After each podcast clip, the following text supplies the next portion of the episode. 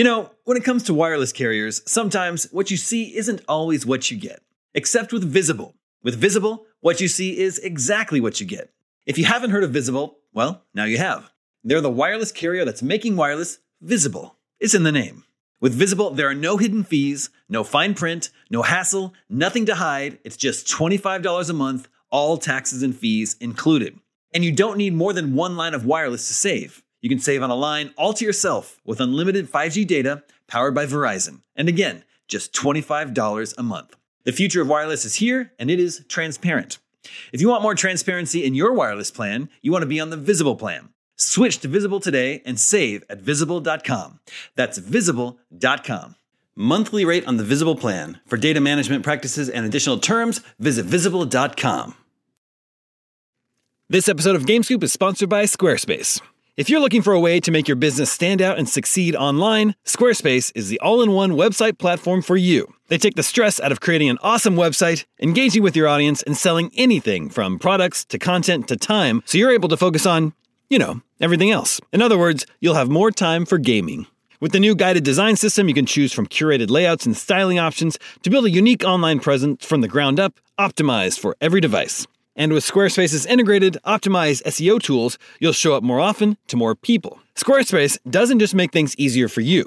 Checkout for your customers is made seamless with simple but powerful payment tools that allow you to accept credit cards, PayPal, and Apple Pay, and in eligible countries, offer the option to buy now and pay later with Afterpay and ClearPay. So whether you're just starting out or looking to expand your existing brand, be sure to visit squarespace.com for a free trial, and when you're ready to launch, go to squarespace.com/gamescoop to save 10% off your first purchase of a website or domain. That's squarespace.com/gamescoop for 10% off. Come, come, come, come get some. IGN Game Scoop. What's up, everybody? Welcome to IGN Game Scoop. I'm your host, Damon Hatfield. I'm joined today by Greg Miller, Hey. Ryan McCaffrey, Top of the morning. Justin Davis. Scoop. We have an excellent show planned for you today. We're going to be talking about PlayStation Now later. Ah! We're going to be talking about the review process. But first, big game out this week. The long anticipated Dark Souls? Hearthstone. game that Powerful? many people thought might be the first real next gen game, Mm. Titanfall. yes. You reviewed it, Ryan McCaffrey. I did. Greg, What happened? you've played a hell of a lot of it. Yeah. Justin and I have checked it out and thought maybe uh, this looks cool. I'm probably not gonna rush out and buy an Xbox One for it, but it looks cool. You agree? Would you agree with this? Yeah, I'm not gonna San Francisco rush out.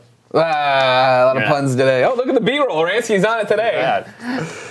Uh, so Titanfall. Uh, let's start out with a question here from one of our viewers. This is from Medster101. Okay. You think he's a med student? You think that's his real name? I think it's his, his Christian name. Does yes. he leave? Does he live in the Mediterranean Sea? Who, who knows? This- he's Does he have very a boat? mysterious fellow. he, he asks. He's uh, wondering about Titanfall. He says, "Is there a possibility it could eventually find its way to PlayStation 3?" Shooting for the moon We've, this we've one. covered this. We've covered this. And if not, then is the game worth me purchasing an Xbox One for? That's that's the real question here. Is this is this like the reason to buy an Xbox One? It's a great game. Uh, you know, 8.9 out of 10. Mm-hmm, Editor's choice. Uh, but you know, it's also available on 360. Although again, well, I not yet, right? in, in about a week from now, a week and Oh, a half okay. from now. I didn't realize it was that Uh, although since I've been No asked, one's seen it. well, exactly. I get asked this every day on Twitter, and justifiably so. Yeah. Uh, they have not shown it to anyone. Uh, Different developer, right? I, I understand. You know, they want people to buy the Xbox One version. Right. Uh, there's people practically can't even remember that there's a PC version because it's all being focused on the Xbox One version. So there is a 360 version coming out. It's out on PC. So you know, if you've got a decent PC rig, you can Mm. check it out there. Uh, is it worth buying a $500 console for? Depends how much $500 is worth to you. It is a really good game. It's worth five hundred dollars to me, approximately. There you go. Ah. Sorry to interrupt you for my dumb joke. But yeah, I mean, it's just what? How much is five hundred dollars worth to you? If that's like a month's pay, and you're like, oh god, I can only per- make one major purchase, you know, for fun. Don't buy food and like buy things you need to live. But you know, it is a great game. It's too bad the 80, the 8.9 is harsh. If only it were one one hundredth better. What are you, and the then it- IGN And then it could have gotten a nine. Just that one percent improvement. a tenth of a percent. Well, when it, no. I mean, if we're on a 100 point scale, Yeah. Yeah. I'm just making a silly joke. Okay. Sound like you got Ryan mad. Is what you did. It's a sore spot, maybe. Yeah, exactly. I feel like you've probably had. I think there's a case to be made for it. Like for me, like I bought my You think Xbox maybe? One knowing this would be the first game I'd really, really get into after I played it at PAX, Mm-hmm, right? And so at launch of the Xbox One, I bought it, and I totally didn't need an Xbox One. You know what I mean? It, it, I've, I've played games on it, Peggle 2. I've had a great Sure. time with uh, the Powerstar Golf. That's the game. Yeah. And so I could have not bought it. I could have waited. I mean, it's one of those things that for me, it's a, life's a game of dominoes when it comes to these kind of purchases, right? Like eventually the domino is going to fall. I'm going to buy it eventually. Why not buy it now? I knew that buying it here, I could get it and there wouldn't be a price drop, right? Granted, I could have bought it on day and date with Titanfall, had Save the 60 bucks. had the bundle, save 60 bucks, but I wouldn't have been able to play the beta and get try to get good at it and because I'm terrible at you've first gotten to play shooters. Peggle and other Right, things. in the exactly, meantime. exactly, exactly. There's a built-in value there that I've, I've gotten around. So I mean, like if you are, snapping apps and Oh, I'm snapping apps left and right, Justin. I'm making parties just to sit there and watch Netflix. Getting the uh, Christine finished uh, a run of New Girl last night on Netflix. Mm. Got an achievement for that, so that's cool. I'm really stoked about that. But like, if you're a huge first-person shooter fan, right, and like you want to get invested in this community and be there from Yeah, pretty you're- much If you're one. tired of Call of Duty, maybe you're sick of the ongoing battlefield problems. This is definitely But it's, it's like any other purchase we talk about, right? Like you have to look at the landscape of what's coming next. Then, Yeah. you know. So what you have Titanfall, you have an Xbox One. Are you okay just having that for a while, right? Like, the, what's the next big game? We're all Batman, maybe. You know, Well, Halo. in like- October. exactly, uh, exactly. Destiny in September. Is Yeah. that Well, see if that happens. Yeah. I mean, yeah, not an Xbox One exclusive, of course. right, exactly. These are all other games you can get other places. Uh, a GameScoop founder, David Adams, did buy an Xbox One for Titanfall. Yeah. So it convinced him at least. Okay, good. I think it's worth it. If you want, if you know what you're getting into, this is all Yeah. educated guesses and how mu- like what he's saying. This guy who I don't know, uh, this man I we pulled I'll, up I'll the escort street. myself out. No, what Ryan's saying, right, and the fact that how much is five hundred dollars worth to you? And uh, if you can put five hundred dollars on your entertainment center and be happy with that and play through, then yeah, go for it. I'm having a great time with Titanfall. we, I definitely thought my plan was to buy the PS4 at launch and buy the Xbox One with Titanfall. Yeah. Yeah, me too. I ended up changing my mind because I played some of the Titanfall beta, and for me, it felt more like Call of Duty than I expected it to. Really? Like it feels an awful lot like Call of Duty, you know, but with new stuff and with Sure. refinements, and obviously with the Titans. Um, but it's like having never touched or played the game ever, I was able to pick up a controller and understand what all the buttons did. I knew like it's too similar to what's come before. And some people would say, well, that's just like the foundation. That's how shooters work Yeah. nowadays. And like, I understand that. And if you like that sort of deal, if you're into a fast-paced, competitive multiplayer shooter, it's an excellent choice. But for me, like I played an awful lot of Call of Duty, and I'm just kind of over. Yeah. Like I play video games for adventure and story and Sure, puzzles. And sure, sure. Well, and, it, and to, to the uh, to the point too is you know is the game worth buying the console for? You know, it is currently free with the console. They're giving it, so that's like Well- if you're on the fence, Yeah. Sure. you're like, well, I The think I domino. might- that's like I will yeah. say, here's the counterpoint to myself. Um, I was watching Destin play the game, and like m- my impression is based off just picking up a controller and you know effing around in the beta Yeah. like a little bit. And I saw Destin who's played a lot of the game, and his build was totally like radical and different. Like Yeah. his Titan uh, is a he drops it and it controls itself. Right. Um, he can guide it around, and then he what he does is he's oh, maybe he's gonna be mad that I'm ruining his tactics, but he stealths and then he jumps and Spider Man's in the corner. And so then he leaves his Titan out as bait, and when people run in, he shoots them stealthed from Sure. you know the top corner of the map. And I'm like, that's pretty rad. Like, there's nothing like that in Call of Duty. Like, it's obviously like pushing that scene forward, but I just don't know that it's for me anymore. Yeah, I mean, like you know, for me, like what you're talking about, I, I didn't play a lot of Call of Duties. Like I haven't been into a first-person shooter like hardcore multiplayer since Killzone 2. So it's been a while. So getting into this, I'm having fun. I'm learning it. It, it, it feels different. But then like what you're talking about, like I play with Alfredo all the time. Yeah. And the other time we got put on opposite teams, right? no. And so, and I knew, I mean, I knew from the get-go that this meant I was going to die all the time. But at one point, like I, I you know, hit my uh, my pack or whatever so I could see through the walls, Yep. and I saw him coming, and I placed in, and he ran in, jumped on the wall, ran a 360 degrees around me, and shot me the entire time. And I'm like, I did not know you could shoot while you're on the walls. I don't know how you're doing that. Like, I was like, well. put the controller down. I'm like, I'm not gonna play with you anymore unless I'm on your team. Well, the, the social element's a, a fun part of it too, because Yeah. we have been playing like you, me, Alfredo, Fran, Yeah, yeah. Scott Lowe. Uh, the social element, the water cooler aspect Exactly. of Titanfall is a lot of fun too. Yeah, right now there's a, there's a whole different scene to it, right? With like you're streaming, Alfredo streaming, Scott streaming. You jump on, you talk to it, people are interacting with you through Twitter, doing all this other stuff. It's fun. Yeah.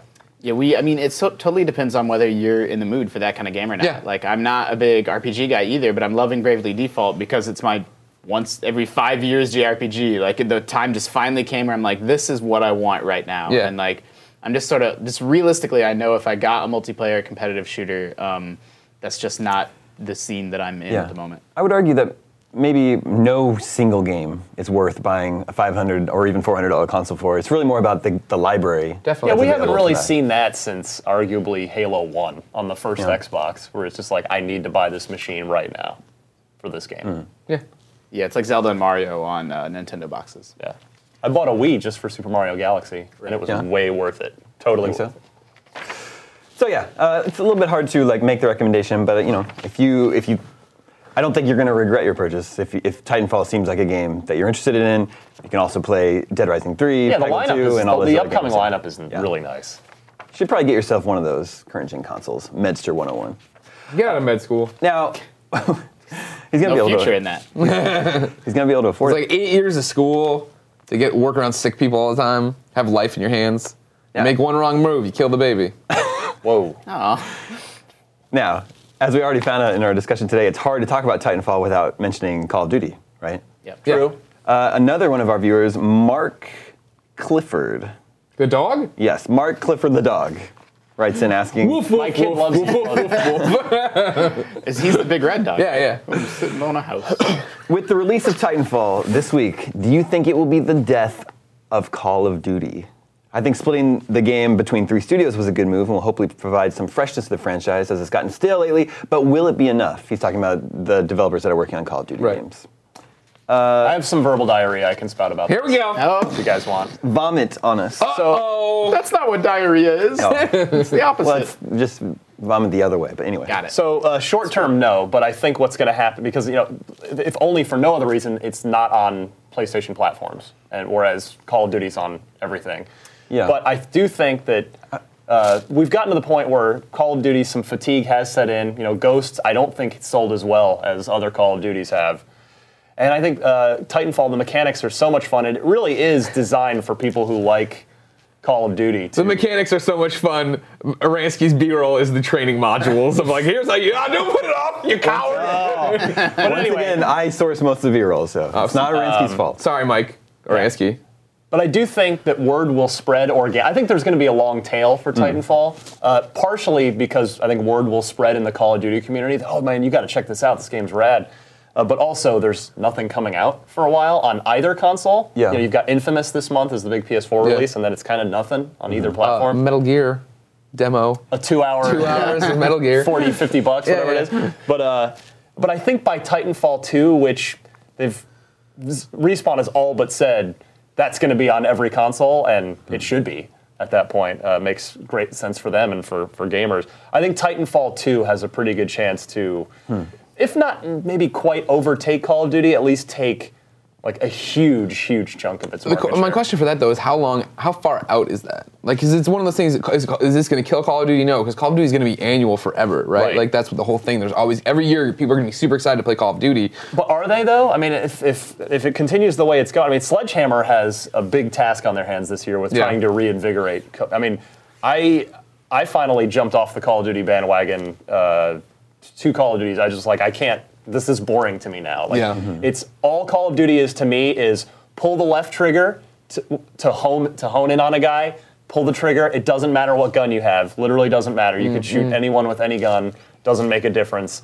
Uh, and so I'm just and and the single player game is the excuse for a campaign in Call of Duty is follow some AI guy, shoot a bunch of stuff, and then follow him to the next area. They're and just shoot again. screaming at you. They're always mad at you no matter what you're doing. So I, you know, Call of Duty needs. It's a, it's a, it's the curse of success, right? I mean, it's Yeah. it's huge, and they can't change it too much. But man, they got to change it. I mean, So but what do you I, I feel like we say this every year. And granted, again, we're on- uh, you know we're on the outside, not being big FPS people. We you know aren't usually excited for Call of Duties. But every year they come out at their event and they're like, "Here's what we're doing. This fish has texture, and there's a dog." And people are like, "Oh, I can't wait to try this to play this." And, Well, hype some train. people, and then uh, they get made fun of a lot too. yeah, well, That's yeah, what- but I mean, I, I don't know like what the popular. I know Ghosts reviewed well, but I don't know like what the hardcore Call of Duty community thought of it. But like, it did feel like, oh, you got this dog, but otherwise it's kind of the same Yeah. as the other games. Like, they need to mix it up, and they will. Agreed, and I agreed. think they know that. Like, you know, Sledgehammer and Activision, all these people are smart people, and I think that they're looking at Titanfall and understanding that Call of Duty needs to change, Well, and I think it will. I think think that- will there be mechs? That's what I was gonna say. What are the chances? What are the chances they I add would- next to Call of Duty? I would bet the farm on it either this year or next. Next year. But, but see, the thing is, you say you say that Call of Not Duty, prepared for mech fall. the Call of Duty people are smart people. Well, the respawn people Sure. are the original Call of Duty people. Totally. They're really smart people. I do. I, I 100% agree that Titanfall is going to take a big chunk of Call of Duty's business. You know, not necessarily overnight, but you know, we are going to see that as like in the chart of sales. I think we're going to see that as the turning point. Um, but like I said, the, the counterpoint or what that hinges on is how much are they willing to take a risk on Call of Duty and how much will they inno- innovate with it. Um, they have to. I think they have to. It's got to look and feel. It's got to continue evolving with the times. You know, it's two generations, three generations old. This franchise is at this point. You were talking about how you, for you, Titanfall felt a little too similar to Call of Duty, but maybe that similarity would, you know, be attractive to Call of Duty fans. Could be, yeah. I mean, I think that's totally intentional. that Maybe, it's, you- maybe like the Titanfall is just Call of Duty, but just different enough to feel. yeah, I mean, I don't think that's a coincidence. I think that it's it's intentional that you can pick up a Call of Duty fan can pick up Titanfall and understand immediately how to play. Well, yeah, look, even the do. fonts are, are the same font. Like the on-screen fonts are the same ones as in Call of Duty. That is not uh, No, an none of that stuff's a coincidence for sure.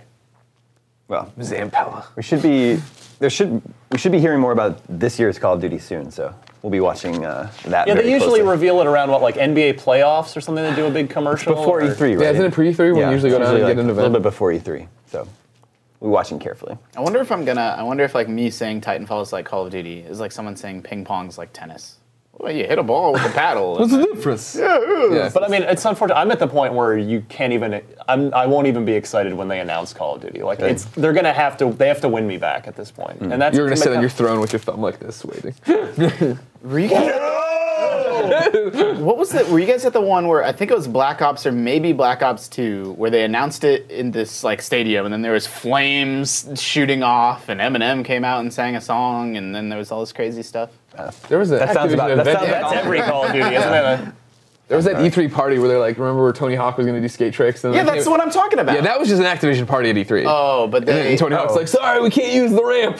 we are like, oh, okay. Eh, anyway, It was weird for Tony Hawk. That was weird. let's move on to PlayStation. Finally, PlayStation Now. yeah. Upcoming. Not uh, then. Now. Yeah, PlayStation Now. Uh, Spaceballs joke. summarize PlayStation Now for us, I remember. Greg. Huh? PlayStation Now is the streaming service. This is what they bought Gaikai for. Yeah. The idea is that you'll be able to stream classic PlayStation titles, very ambiguous, nebulous term, Hmm. to your device, your tablet, your Vita, your PS3. Right now, they're talking about doing it PS4 and PS and PS Vita. That's what they're talking about when they launch this summer. Yeah. They still haven't confirmed what titles will be available or anything like that. So some leaked images this week show what uh, the the prices that PS3 games might cost Mm-hmm. to stream rent them, which I still don't really get. You're like you stream them, but you're also renting them. A lot of questions. Yeah. Waiting for Well, answers. like, like Netflix, right? Basically. Yeah, but like Netflix is just you don't you don't pay by the movie or the show that you watch. It- This looks like you do. But you, so if I were to rent a movie on PlayStation now, mm. not PlayStation now, today, if I were to rent a movie on PlayStation, I would pay four bucks and then it streams. Sure. Right, but you'd have a 24-hour window with that m- rental. So what does this mean for a video game that's 40 hours long? I mean, that's the questions I have about all this. Yeah, so this is this none of this is confirmed by Sony, we should Right. point out. But these are leaked images that look, you know, very legit. It seems like they're testing, they're like closed beta testing. They are doing closed Now betas right now, yeah. Right now. And so, you know, this screen shows Uncharted 3 and, and Far Cry 3 for rent. Uncharted 3 is $4.99, Far Cry 3 is $5.99. So five and six dollars. What that doesn't tell us is well how much you know how much time do you get Mm-hmm. Right. with that game. I wonder why, like, why would it even need to be streaming? Why can't it just be five bucks and then you download the game and have it for you know a week or whatever is a reasonable rental time? Like I think the idea- Blockbuster. Yeah, like why stream? Like why does it have to be a streaming solution? At Well, all? that's why it's confusing to me. I me uh, add a little bit more to this. Another image shows uh, you have there's options for one day rental, seven day rental, or 30 day rental. Right. So there should be different like pricing tiers. But if you're streaming them, I guess like the there's a save file. It creates a save file. You, s- you store the save file locally, but then you had, you know it can just revisit that when you start streaming the game again. Well, I believe the save file would be on the cloud, on the Okay. Gaikai cloud. That way, if you're playing on your Vita, you're playing on your Right, PS3, right. you're playing on your PS4. I mean, the way it'd that be OnLive worked is that there was a machine somewhere else in the world that was running the game, and then you were using the internet to play it. Like Yeah. you would press a button and it would send that, you know, it would ping that signal back to the machine, and then you know beam the footage back to you. That's why there was always like a little bit of latency, even though it was hmm. actually pretty smooth most of the time. And so then, then the answer to your question is why you aren't downloading it is because you're able to do it on any device. They want this to be this uh, cloud experience that goes sure. anywhere. I guess it's a little bit stranger, or the use case is a little bit stranger if you're on a PS4 or on a PS3. Then it's like, man, just let me download the game and play it. But if you can play like Uncharted on your Vita because it's streaming to it, Yeah. um, you know, or Far Cry 3, Sure. then that's totally badass. Right. Well, you figure, I mean, the PSN is notoriously terrible, right? The speeds are awful. So, I mean, like, if I'm on my PS, they couldn't even update the store this week. Like, and they didn't even talk about it. It's just like, well, can't do it. And then it finally went live. Like, the reason, yeah, on PlayStation 3, I, you're talking about hard drive space and PSN things and where you live in the country. And Yeah. there's a million questions about why, you, or I guess reasons on why you wouldn't do it this way. Streaming games is a strange proposition because as good as it'll ever be, there will always be latency. There will always Yeah. be, you know, milliseconds of lag because that's how the internet works. And so, you know, we've been talking a lot about Call of Duty, Titanfall, I'm assuming Destiny. They don't seem like great candidates for this. Like the games that they demoed with PlayStation now are Beyond Two Souls, um, The Last of Us, and God of War. I guess is a really, really fast-paced, you know, timing-intensive action game. But the other two aren't. Like they're a little bit slower paced. Like a Sure. game like Beyond Two Souls The Last of Us is a perfect fit for tech like this, where if there's you know a quarter of a second lag from the time you press the button to something happening on screen, like that's reasonable. It costs two dollars, I think, a day to rent a game from Redbox. Mm. Let's say it costs five dollars for Uncharted Three. Let's say that's the the seven day time limit. Do we think that's a fair price? Reasonable? I do. How, how much do they cost to, at this point, these older games, to just buy them outright on Uncharted PS3? Three. Yeah. Uncharted 3, yeah, you probably get, in a what, 40 bucks. Yeah, it's a fair point. Yeah, I totally think it's a reasonable price. Um, it seems a little bit expensive when you compare it to the price to buy it, but um, that's how everything is. Like you know, leasing a car is way expensive Yeah. compared to the cost of buying. I mean, it. and this is instantaneous, and it's and on renting a million like renting devices. HD movies are five or six bucks Yeah. on PSN, and but then you can buy the movie for like fourteen, and it's like oh, like I Yeah, can yeah, watch so it once for one day. Yeah, yeah. Yeah, I mean, I guess if you've traded in your PS3 to afford help afford your PS4, this is there's I mean, definitely some in, value here. And the big thing, right, is the way the PlayStation 4 is sold. That they feel like this is their Trojan horse to get that. Yo, I've heard such great things about Uncharted, but I was a 360 person. I never played Right, it. Well, right. now here's your chance to go play them all. Yeah, I mean, I would totally. Uh, I my PS3 broke before I got a chance to play through all The Last of Us, and I never finished it. And I would, I would 100% use this service to experience that game. Sure. I think it would be a good fit for it. What do you think Microsoft should do? I mean, do do they need a similar solution for? I don't know. I mean, they, Microsoft's been really aggressive about backwards compatibility, about not doing it. um, they, you know, with the 360, with uh, and original Xbox backward compatible games, they really only did what they did because the community twisted their arm as much, you know, and they did. They rolled out the various backwards compatibility updates where they do blocks of games would be added and made compatible um, through sort of a downloadable patch for 360, and they've shown no interest in doing it this time.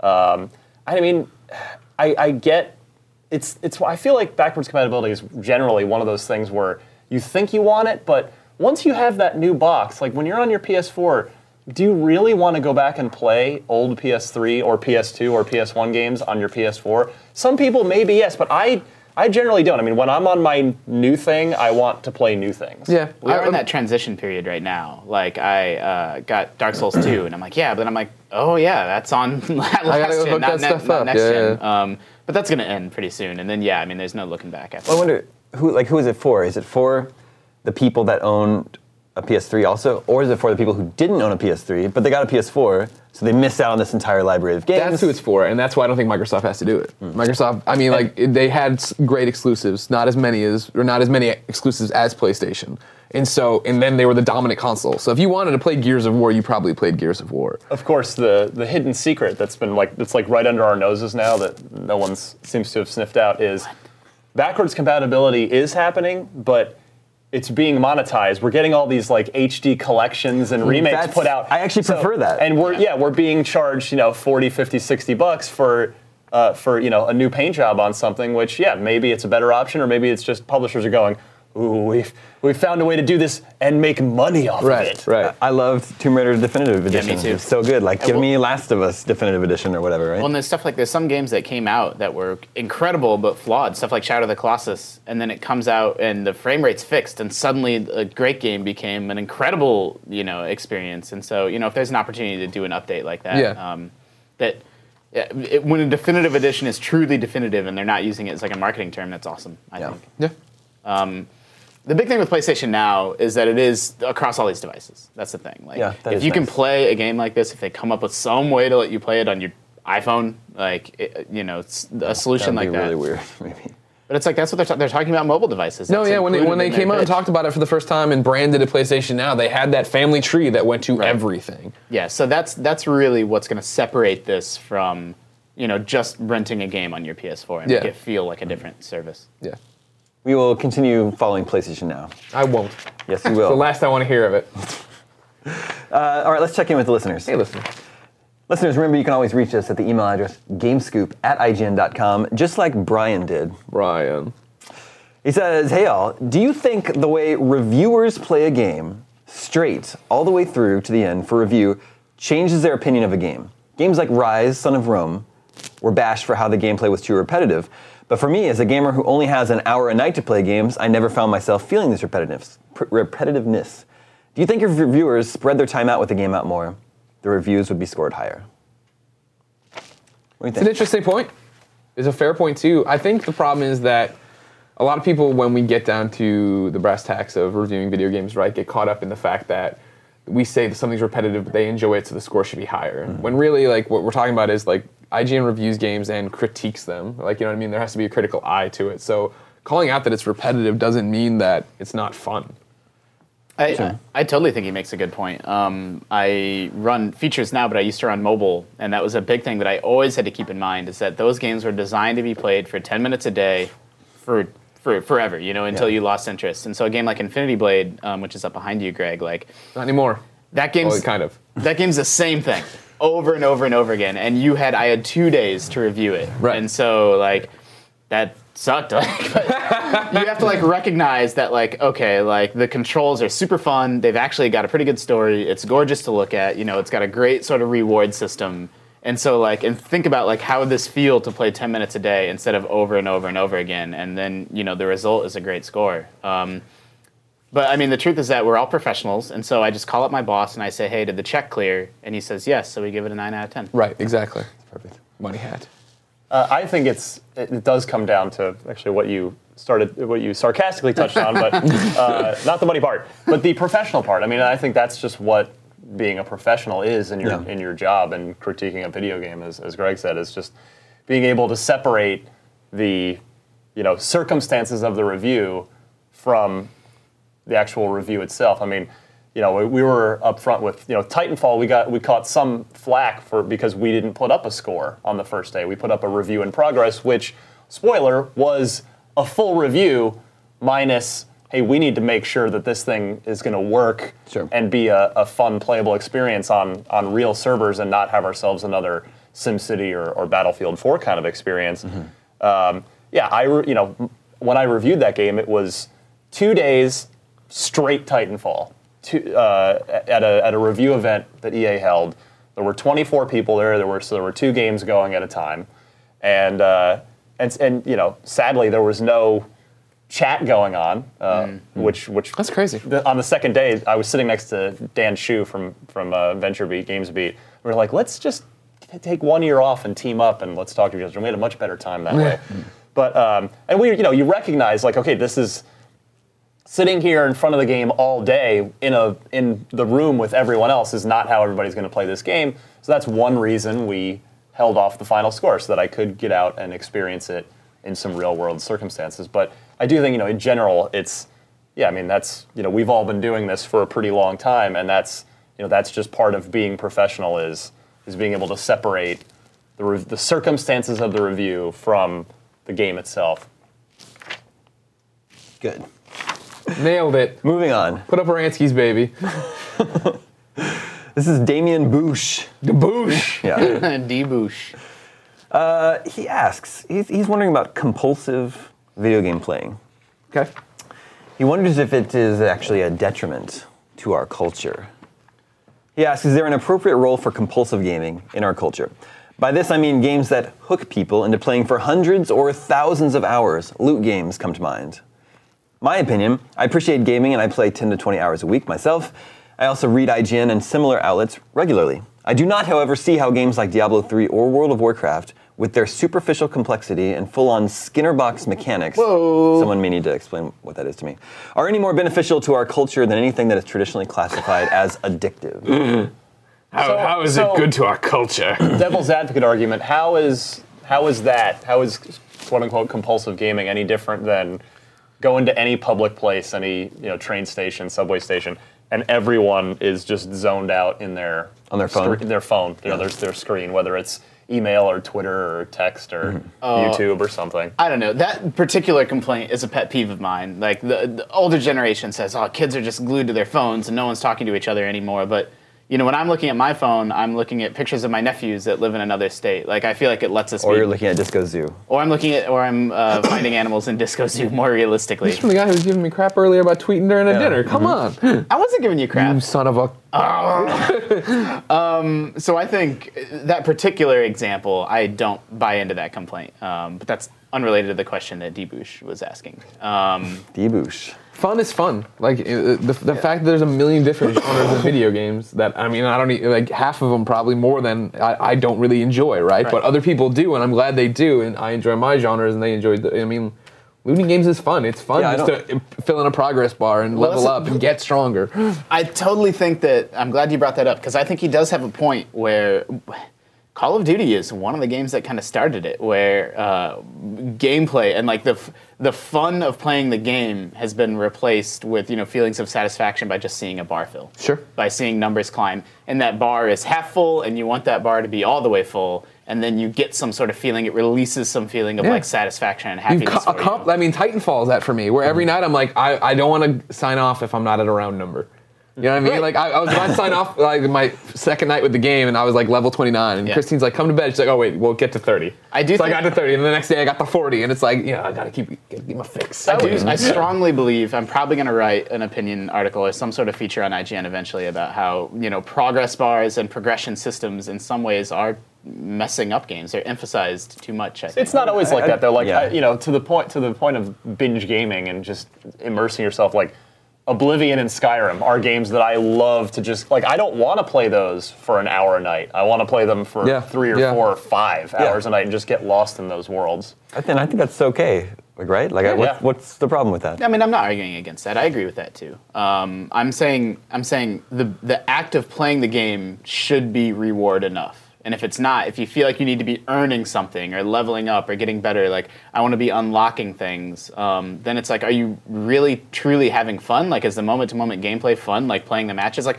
what if Call of Duty had no unlocks at all? Like, would it still have the millions of people playing every single night, or is it that progression system and opening up new things that they're It's a balance, right? I mean, I think Titanfall is is great on its own, even if you stripped out the the progression system. But the progression system gives you uh, just a little extra incentive Sure. to keep coming. You're like, I like I like the carbine a lot, but I want an extended mag, so I'm now Yeah. gonna go after hunting grunts, and it's just ah, it gets. I'll give you an example. I reviewed Hearthstone, so I've been you know waiting in with people on Twitter and in comments and stuff like that. And uh, one of the complaints of that games is that it rewards you with things too slowly. Uh-huh. Say, oh, you got to play a lot of games to really open stuff up and Well, unlock stuff. It's a free to play game. Free to play game.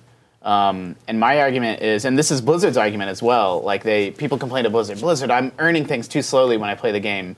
You know, I'm not earning things fastly, you know, quickly enough. And their response is, uh, you know, playing the game is the reward. Like the fun that you're getting out of that match is your reward for playing that match. It's not, you know, the 10 gold that you get afterwards.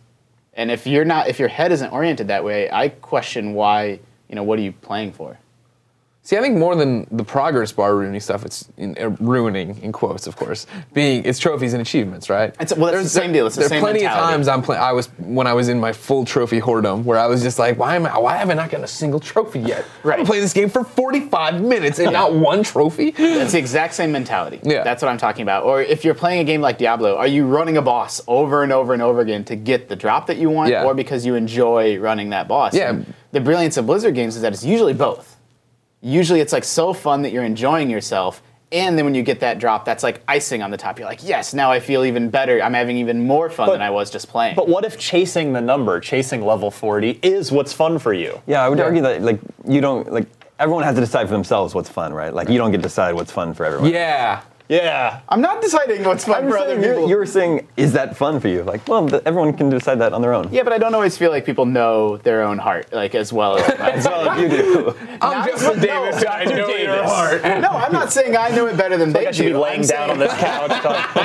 I am not saying that I know anybody's do motivations better than they know their own motivations. I'm saying that people need to examine their own motivations. Sure. Like look inward and think about why. Like if you're addicted to WoW, like what is it about it that has you addicted to World of Warcraft? Like you know maybe it's you have a bunch of friends, so you come back every night to hang out with them. But if it's not, if it's just like the chasing of the loot and you're not even enjoying the game anymore. I totally think that's a real thing. Like to say that people that games aren't habit forming or addictive or people can form bad habits around them because of things like chasing loot, I think is I would disagree with people that say that. I say game and let game.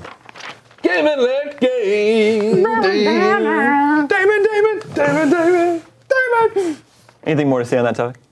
Damon, Damon, Damon, Damon, Matt Damon. Uh, one more uh, email today from this is a good name, Sebastian Barada. Ooh, Yeah. he's heir to the burrata cheese fortune. Yeah, that's true. Suave dude, just by his name alone. Yeah. He's worried about game delays. He says, I was thinking about the news that Ubisoft Toronto is working on five unannounced games, and how, if any of them are AAA titles, they will probably be delayed. Oh, is why, why do I think this? because it seems like almost every game from The Last of Us to Bioshock to GTA to Watch Dogs gets delayed. Why? This wasn't as much of an issue a few years ago. Why is it now? Most gamers agree that while delays suck, it is overall for the best to ensure a quality release unlike Battlefield 4, which should have been delayed. Are publishers getting too antsy, revealing games and starting the hype train too soon? And could this be because of the possibility of leaks? How they are now a huge threat, and if they want to beat leakers to the punch? Anyway, so first of all, are game delays more common today than they used to be? Probably, but it's because games are really, really hard to make, and they're getting harder every year. You know, it takes more and more people. It's a bigger and bigger More and more effort. money. More and more Yeah. money. I mean, that's the thing. Like you look at Watch Dogs, they've Mm-hmm. said publicly, "Yeah, we had the game content complete. We could have put it out at the console launches, PS4 and Xbox One launches." Look at that, Watch Dogs B-roll. It's like I didn't even Yeah. didn't even prep for this. How did Wizards they in there. what a coincidence. But they said so I, I try to keep him on his toes. We could've- Ransky's daughter.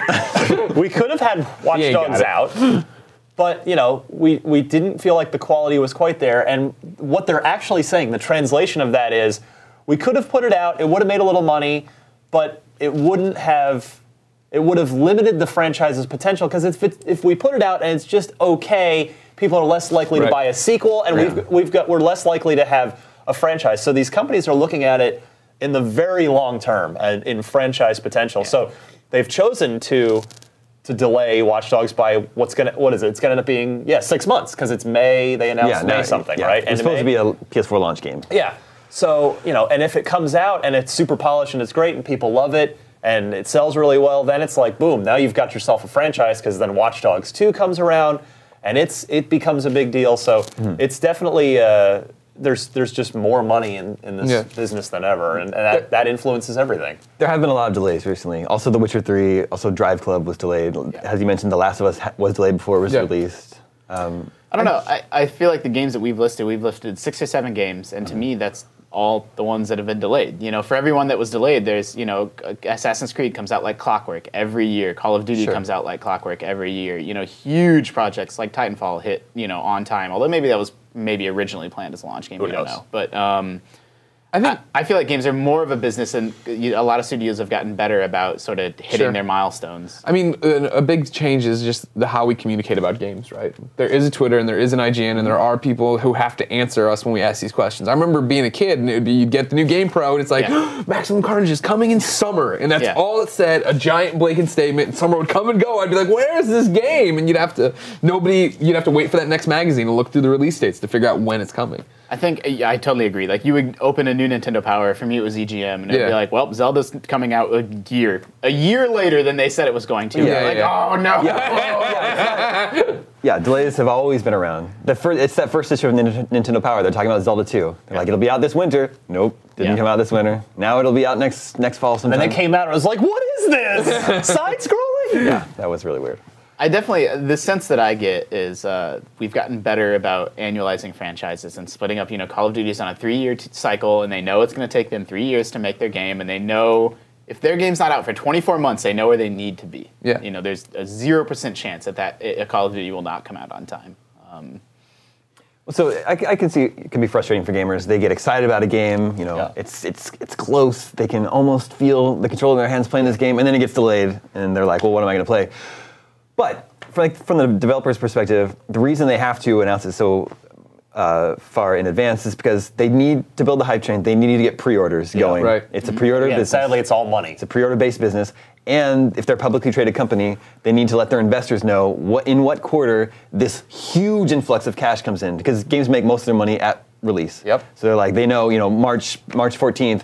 That's when these hundred million dollars. Yeah, you'll see a domino effect. Like when you know GTA hits in a certain quarter for Take Two, It's just- they can they can like delay other things Yeah. to improve their quality because they know that GTA is going to make They're going to make all they're their gonna make money their quarter money on yeah, they're September good to 17th or what it was. We also, uh, it does come down to marketing, like you were saying. Um, games that are new, stuff like Watch Dogs, stuff like The Order, um, they have to get out in front of those earlier. They say, look, man, this game's not coming for a couple years, but we're going to ease you into what this game's all about and what makes it awesome, and we're going to do, you know, drops of new assets and trailers every few months. Whereas a game like Assassin's Creed, um, there's one coming out this fall, presumably, and we don't know what it is yet. Right. That game is not that many months away, and they haven't even announced it because. They've been working on it for whatever Right. two years at least. And so, but since it's not a new, like people understand, like when they do announce it, they don't need to be like, look, you're the sky and an animus. Like there's a lot that can sort of be What? unspoken, and like they can just talk about what's new. Same with Call of Duty. Like we haven't seen this year's Call of Duty either, even though it's only you know six months away. Yeah, So I mean, the question for delays coming up is just how people are going to transition to PlayStation 4 and Xbox One. You know what I mean? These are new. Eh, granted, they're more like PCs, but they are new hardware, and there are going to be kinks to work out.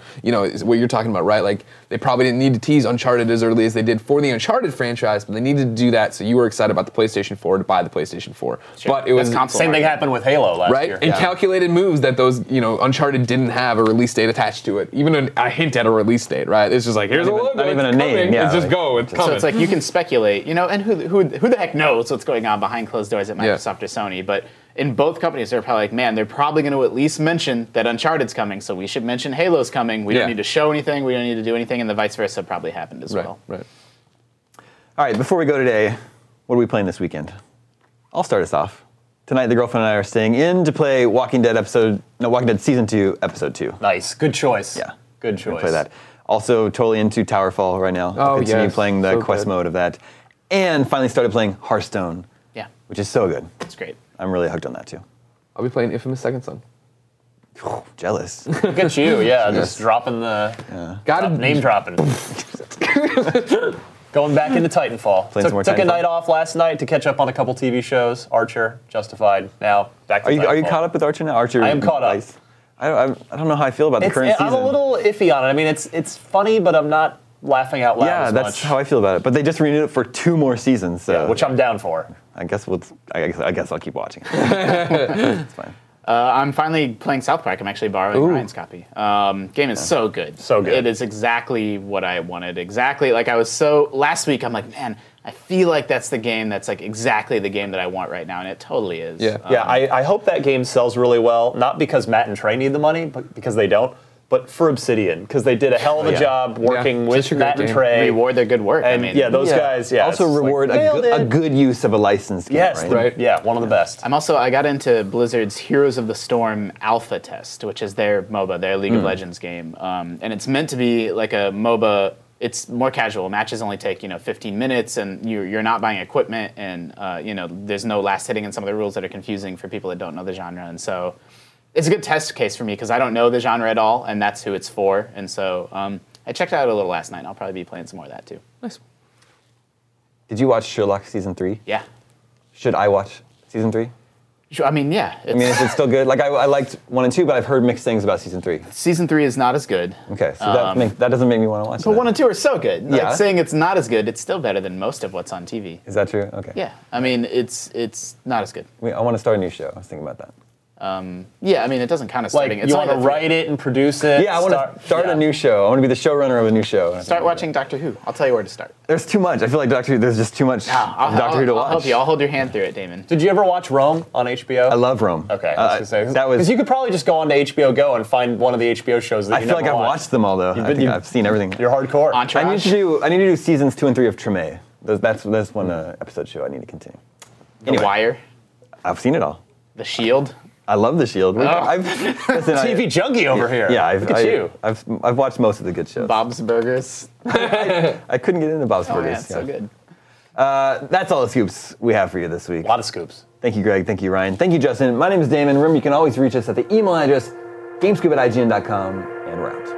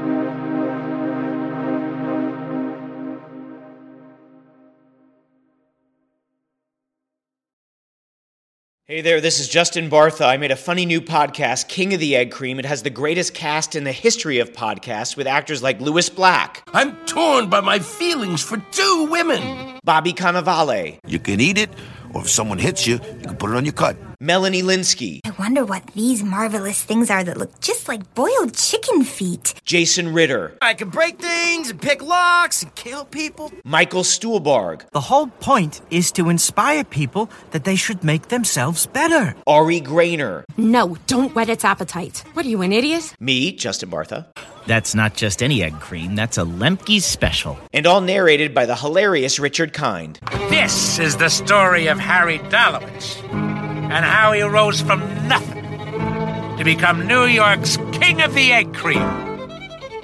So if you like funny true stories, come listen to King of the Egg Cream, available wherever you get your podcasts.